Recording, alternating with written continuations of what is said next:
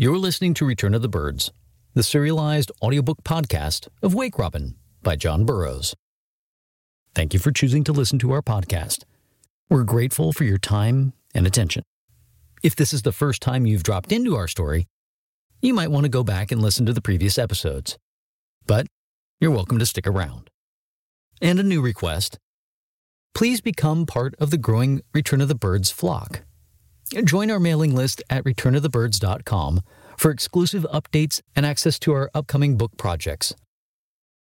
I want to give a special thank you to the women and men in the field who have recorded and cataloged the bird calls and songs I licensed and used over the course of this audiobook. You are doing selfless and important work, and it's appreciated. Thank you.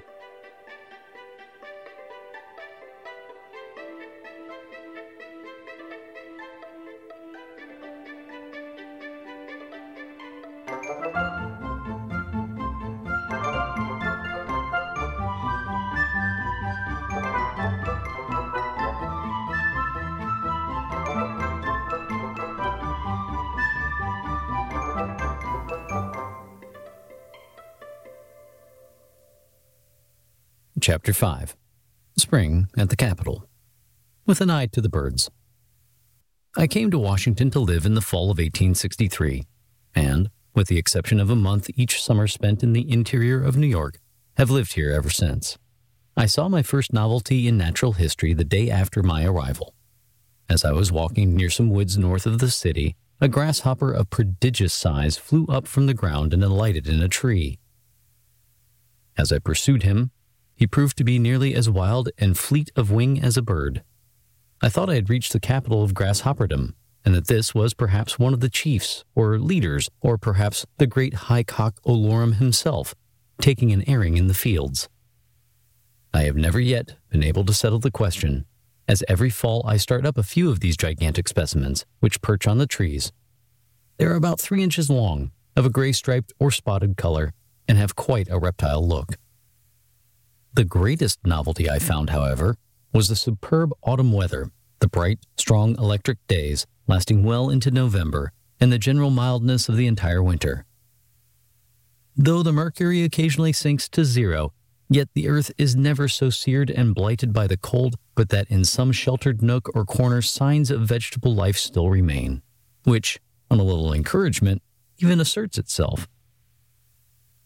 I have found wildflowers here every month in the year violets in December, a single houstonia in January. The little lump of earth upon which it stood was frozen hard, and a tiny weed like plant with a flower almost microscopic in its smallness growing along graveled walks and in old plowed fields in February. The liverwort sometimes comes out as early as the first week in March and the little frogs begin to pipe doubtfully about the same time. Apricot trees are usually in bloom on All Fool's Day, and the apple trees on May Day. By August, Mother Hen will lead forth her third brood, and I had a March pullet that came off with a family of her own in September. Our calendar is made for this climate. March is a spring month, one is quite sure to see some marked and striking change during the first eight or ten days. This season, 1868, is a backward one, and the memorable change did not come till the 10th. When the sun rose up from a bed of vapors and seemed fairly to dissolve with tenderness and warmth, for an hour or two the air was perfectly motionless and full of low, humming, awakening sounds. The naked trees had a rapt, expectant look. From some unreclaimed common nearby came the first strain of the song sparrow. So homely, because so old and familiar, yet so inexpressibly pleasing. Presently, a full chorus of voices arose, tender, musical, half suppressed, but full of genuine hilarity and joy. The bluebird warbled,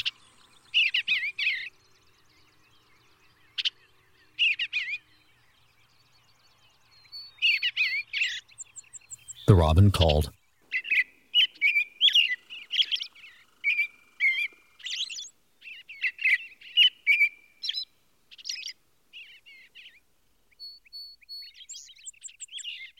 The snowbird chattered. the meadowlark uttered her strong but tender note.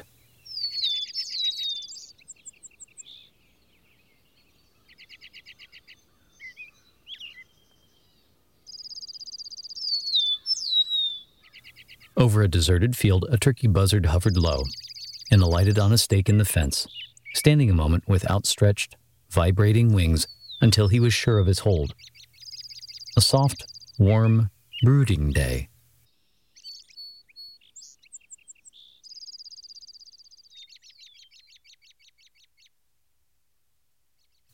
Roads becoming dry in many places and looking so good after the mud and snow. I walk up beyond the boundary and over Meridian Hill. To move along the drying road and feel the delicious warmth is enough.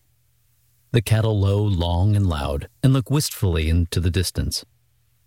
I sympathize with them. Never a spring comes but I have an almost irresistible desire to depart.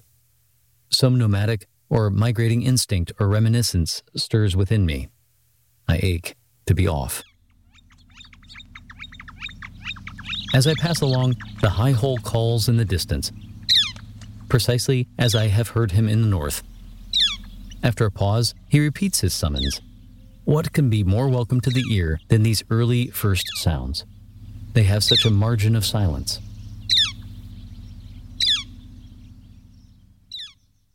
One need but pass the boundary of Washington City to be fairly in the country, and 10 minutes' walk in the country brings one to real primitive woods.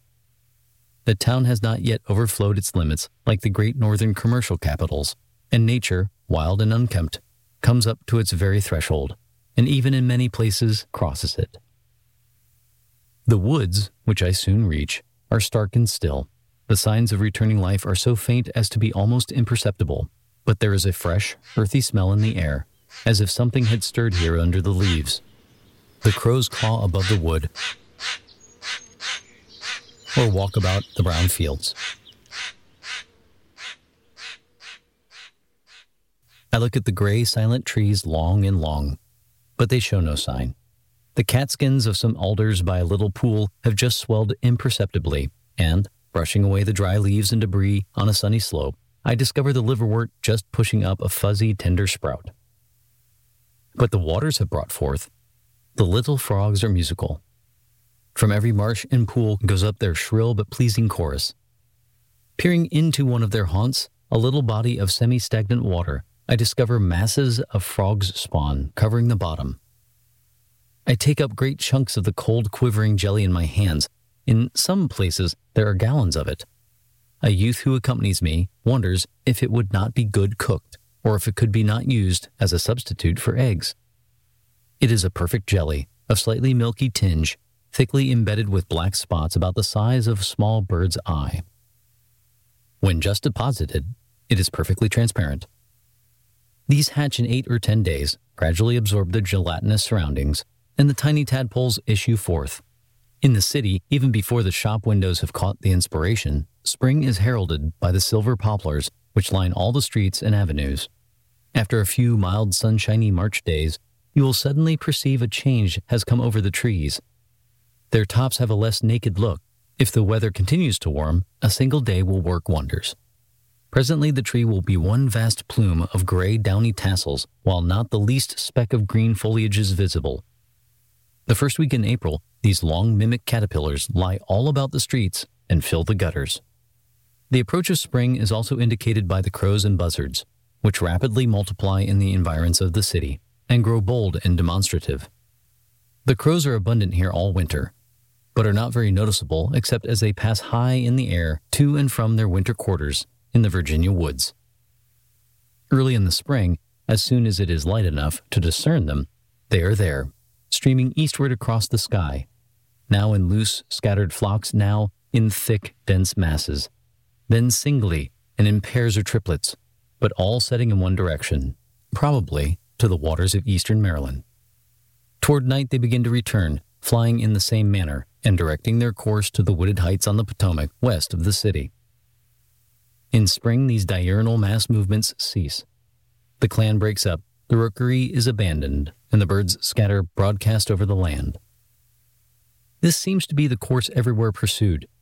One would think that, when food was scarcest, the policy of separating into small bands or pairs and dispersing over a wide country would prevail, as a few might subsist where a large number would starve. The truth is, however, that in winter, food can be had only in certain clearly defined districts and tracts, as along rivers and the shores of bays and lakes. A few miles north of Newburgh on the Hudson, the crows go into their winter quarters in the same manner, flying south in the morning and returning again at night, sometimes hugging the hills so close during a strong wind as to expose themselves to the clubs and stones of schoolboys ambushed behind trees and fences. The belated ones that come laboring along just at dusk are often so overcome by the long journey and a strong current that they seem almost on the point of sinking down whenever a wind or a rise in the ground calls upon them for an extra effort. The turkey buzzards are noticeable about Washington as soon as the season begins to open, sailing leisurely along two or three hundred feet overhead, or sweeping low over some common or open space where, perchance, a dead puppy or pig or fowl has been thrown. Half a dozen will sometimes alight about some such object out on the commons, and with their broad dusky wings lifted up to their full extent, threaten and chase each other, while perhaps one or two are feeding. Their wings are very large and flexible, and the slightest motion of them, while the bird stands upon the ground, suffices to lift its feet clear. Their movements when in air are very majestic and beautiful to the eye, being in every respect identical with those of our common hen or red-tailed hawk. They sail along in the same calm, effortless, interminable manner, and sweep around in the same ample spirals, the shape of their wings and tail, indeed their entire effect against the sky, except in size and color, is very nearly the same as that of the hawk mentioned. A dozen at a time may often be seen high in the air, amusing themselves by sailing serenely round and round in the same circle. They are less active and vigilant than the hawk. Never poise themselves on the wing, never dive and gambol in the air, and never swoop down upon their prey. Unlike the hawks, also, they appear to have no enemies. The crow fights the hawk, and the kingbird and the crow blackbird fight the crow, but neither takes any notice of the buzzard. He excites the enmity of none, for the reason that he molests none. The crow has an old grudge against the hawk, because the hawk robs the crow's nest and carries off his young. The kingbird's quarrel with the crow is upon the same grounds, but the buzzard never attacks live game or feeds upon the new flesh when old can be had. In May, like the crows, they nearly all disappear very suddenly, probably to their breeding haunts near the seashore. Do the males separate from the females at this time and go by themselves?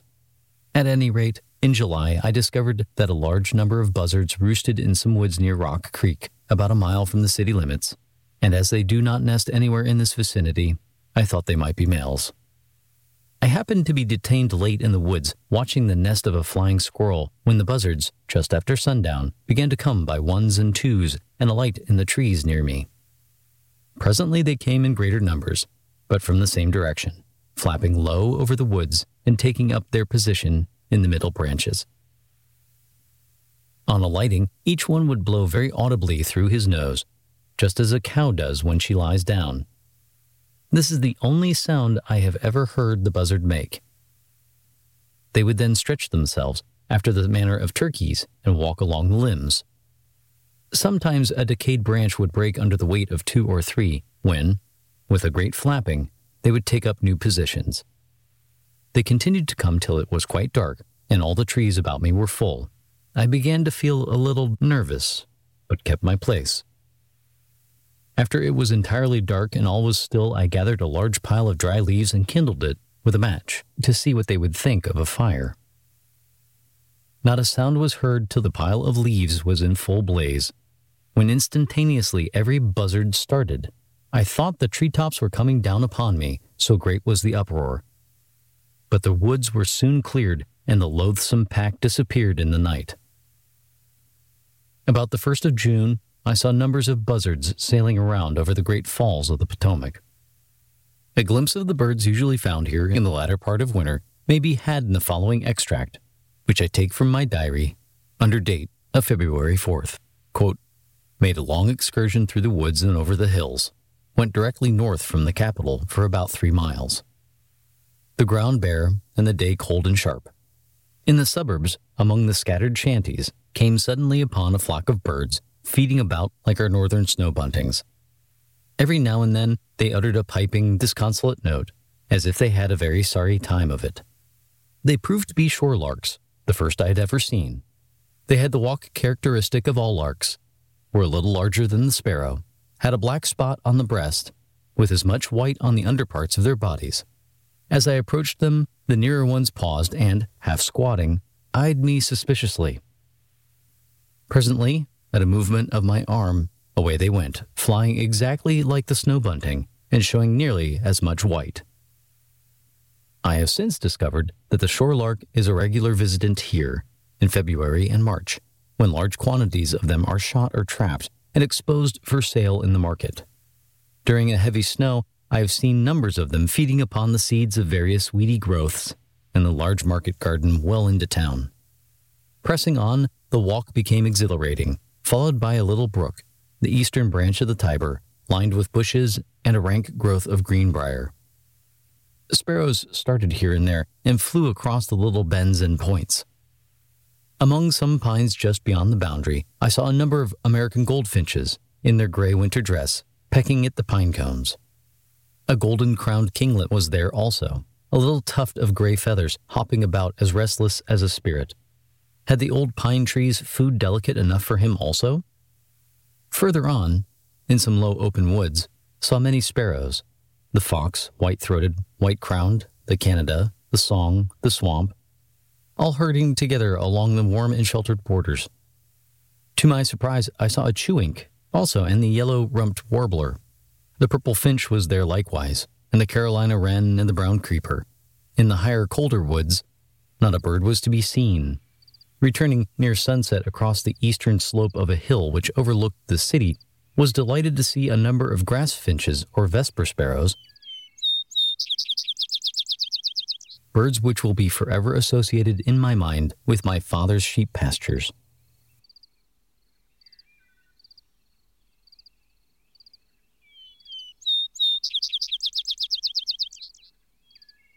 They ran before me, now flitting a pace or two, now skulking in the low stubble, just as I had observed them when a boy. A month later, March 4th, is this note. After the second memorable inauguration of President Lincoln, took my first trip of the season. The afternoon was very clear and warm. Real vernal sunshine at last, though the wind roared like a lion over the woods. It seemed novel enough to find within two miles of the White House a simple woodsman chopping away as if no president was being inaugurated. Some puppies, snugly nestled in the cavity of an old hollow tree, he said, belonged to a wild dog. I imagine I saw the wild dog on the other side of Rock Creek, in a great state of grief and trepidation, running up and down, crying and yelping, and looking wistfully over the swollen flood which the poor thing had not the courage to brave. This day, for the first time, I heard the song of the Canada sparrow, a soft, sweet note almost running into a warble.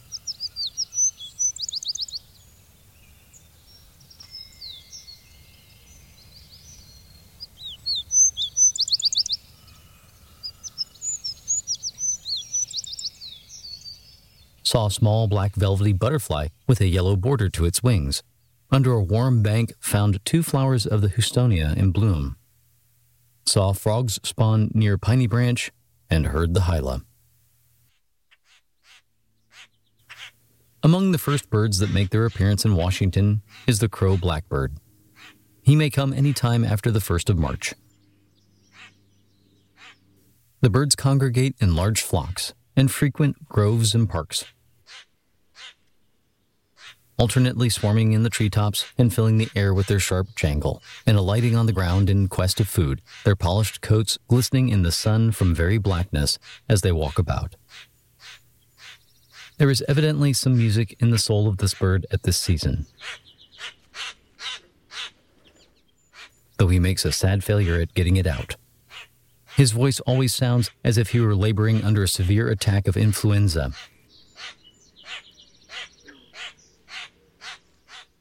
though a large flock of them, heard at a distance in a bright afternoon of early spring, produce an effect not unpleasing.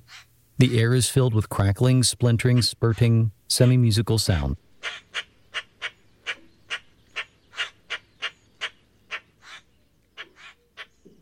All parks and public grounds about the city are full of blackbirds.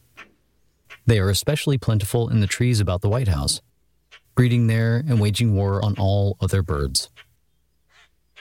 The occupants of one of the offices in the west wing of the Treasury one day had their attention attracted by some object striking violently against one of the window panes. Looking up, they beheld a crow blackbird pausing in midair a few feet from the window. On the broad stone windowsill lay the quivering form of a purple finch. The little tragedy was easily read. The blackbird had pursued the finch with such murderous violence that the latter, in its desperate efforts to escape, had sought refuge in the treasury. The force of the concussion against the heavy plate glass of the window had killed the poor thing instantly. The pursuer, no doubt astonished at the sudden and novel termination of the career of its victim, hovered a moment, as if to be sure of what had happened, and made off. It is not unusual for birds, when thus threatened with destruction by their natural enemy, to become so terrified as to seek safety in the presence of man. I was once startled, while living in a country village, to behold, on entering my room at noon, one October day, a quail sitting upon my bed. The affrighted and bewildered bird instantly started for the open window, to which it had no doubt been driven by a hawk. The crow blackbird has all the natural cunning of his prototype, the crow. In one of the inner courts of the Treasury building, there is a fountain with several trees growing near. By midsummer, the blackbirds become so bold as to venture within this court. Various fragments of food tossed from the surrounding windows reward their temerity. When a crust of dry bread defies their beaks, they've been seen to drop it into the water, and when it had become soaked sufficiently, to take it out again. They build a nest of coarse sticks and mud, the whole burden of the enterprise seeming to devolve upon the female. For several successive mornings just after sunrise, I used to notice a pair of them flying to and fro in the air above me as I hoed in the garden, directing their course, on the one hand, to a marshy piece of ground about a half mile distant, and disappearing, upon their return, among the trees about the capital. Returning, the female always had her beak loaded with building material, while the male, carrying nothing, seemed to act as her escort, flying a little above and in advance of her, and uttering now and then his husky, discordant note.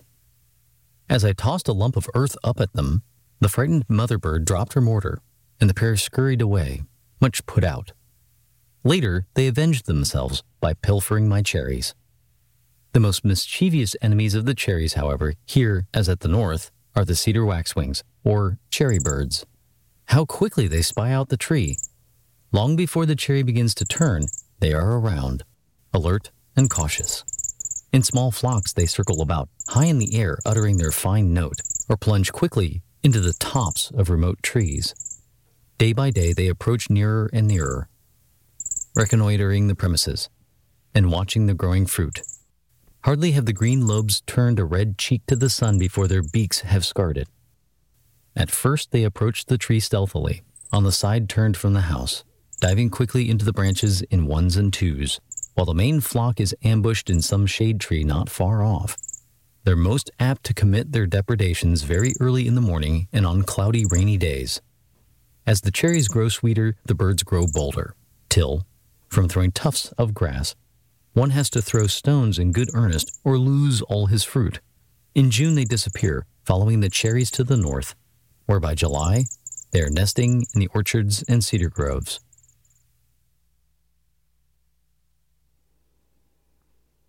Among the permanent summer residents here, one might say city residents, as they seem more abundant in town than out, the yellow warbler or summer yellowbird is conspicuous. He comes about the middle of April and seems particularly attached to the silver poplars. In every street and all day long, one may hear his thin, sharp warble. When nesting, the female comes about the yard, pecking at the clothesline and gathering up bits of thread to weave into her nest. Swallows appear in Washington from the 1st to the middle of April. They come twittering along in the way so familiar to every New England boy. The barn swallow is heard first.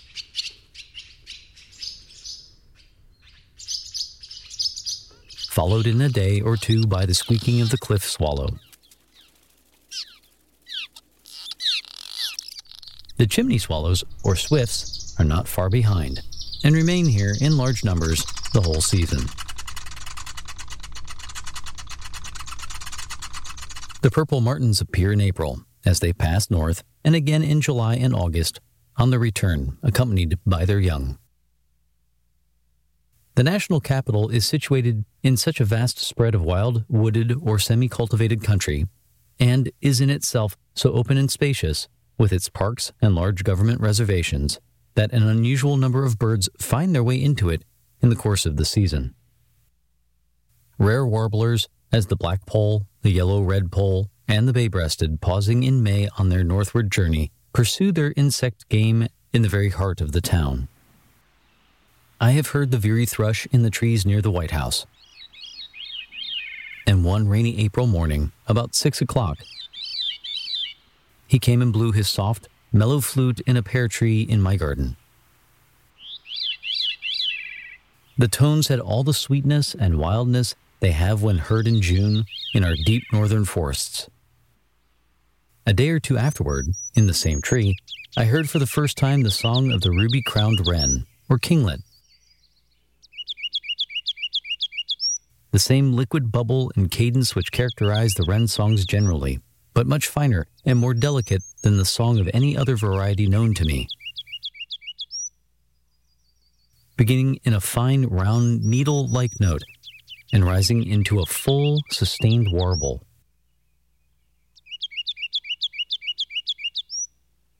A strain on the whole remarkably exquisite and pleasing, the singer being, all the while, busy as a bee catching some kind of insects. It is certainly one of our most beautiful bird songs, and Audubon's enthusiasm concerning its song as he heard it in the wilds of Labrador is not a bit extravagant.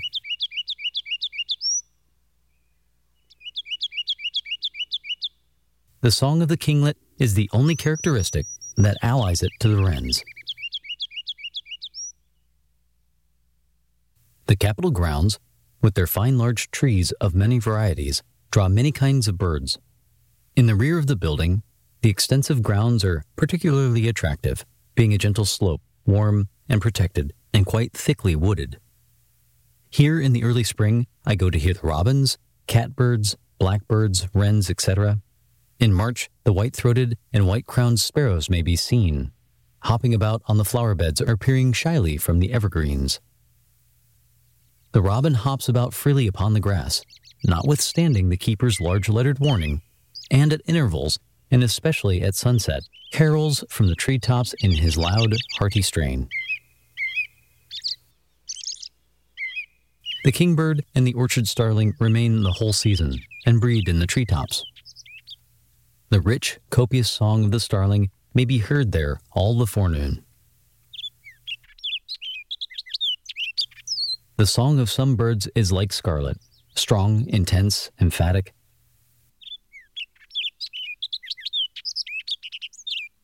This is the characteristic of the orchard starlings, also of the tanagers and the various grosbeaks. On the other hand, the songs of other birds, such as certain of the thrushes, suggest the serene blue of the upper sky. In February, one may hear in the Smithsonian grounds the song of the fox sparrow. It is a strong, richly modulated whistle the finest sparrow note I have ever heard.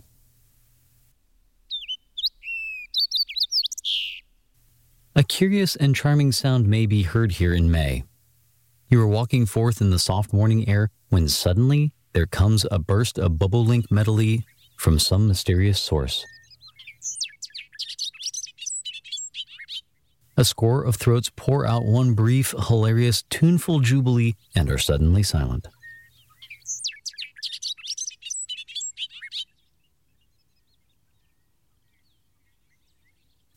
There is a strange remoteness and fascination about it.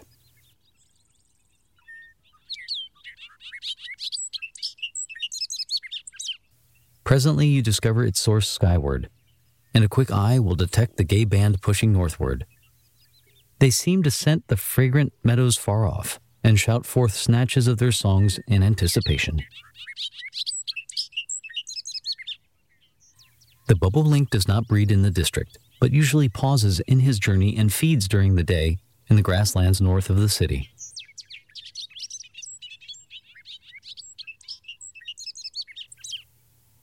When the season is backward, they tarry a week or ten days, singing freely and appearing quite at home. In large flocks, they search over every inch of ground, and at intervals hover on the wing or alight in the treetops, all pouring forth their gladness at once and filling the air with a multitudinous musical clamor. They continue to pass, traveling by night and feeding by day, till after the middle of May, when they cease. In September, with numbers greatly increased, they are on their way back. I am first advised of their return by hearing their calls at night as they fly over the city. On certain nights, the sound becomes quite noticeable. I have awakened in the middle of the night and, through the open window as I lay in bed, heard their faint notes.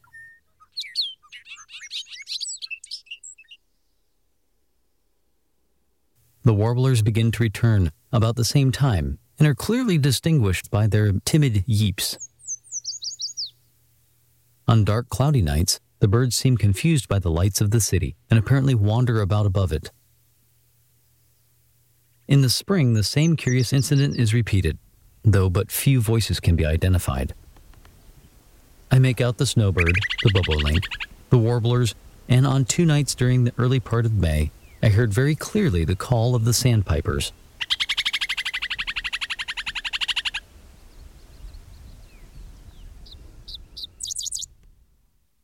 Instead of the bobolink, one encounters here in the June meadows the black throated bunting a bird very closely related to the sparrows and a very persistent, if not a very musical songster.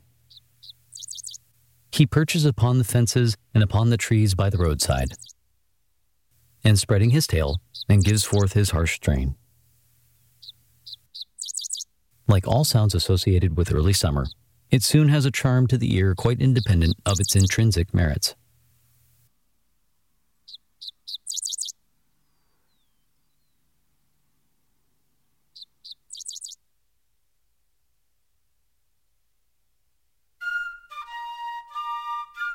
You listen to Return of the Birds, a serialized audiobook podcast of Wake Robin, written by John Burroughs and read by Peter Medic, with bird vocalizations courtesy of the Macaulay Library at the Cornell Lab of Ornithology. Recording, editing, and post production by 44 from 26 in Bellingham, Washington. Post production and mastering by Counterweight Creative, recorded at One Fine Studio in Bellingham, Washington. Engineered, produced, and directed by Peter Medic. This has been a presentation of 44 from 26, a family owned and operated media experiment. For more updates, we invite you to join the growing 44 from 26 community at 44from26.com or visit returnofthebirds.com. Wake Robin is available for digital download in e reader format at archive.org.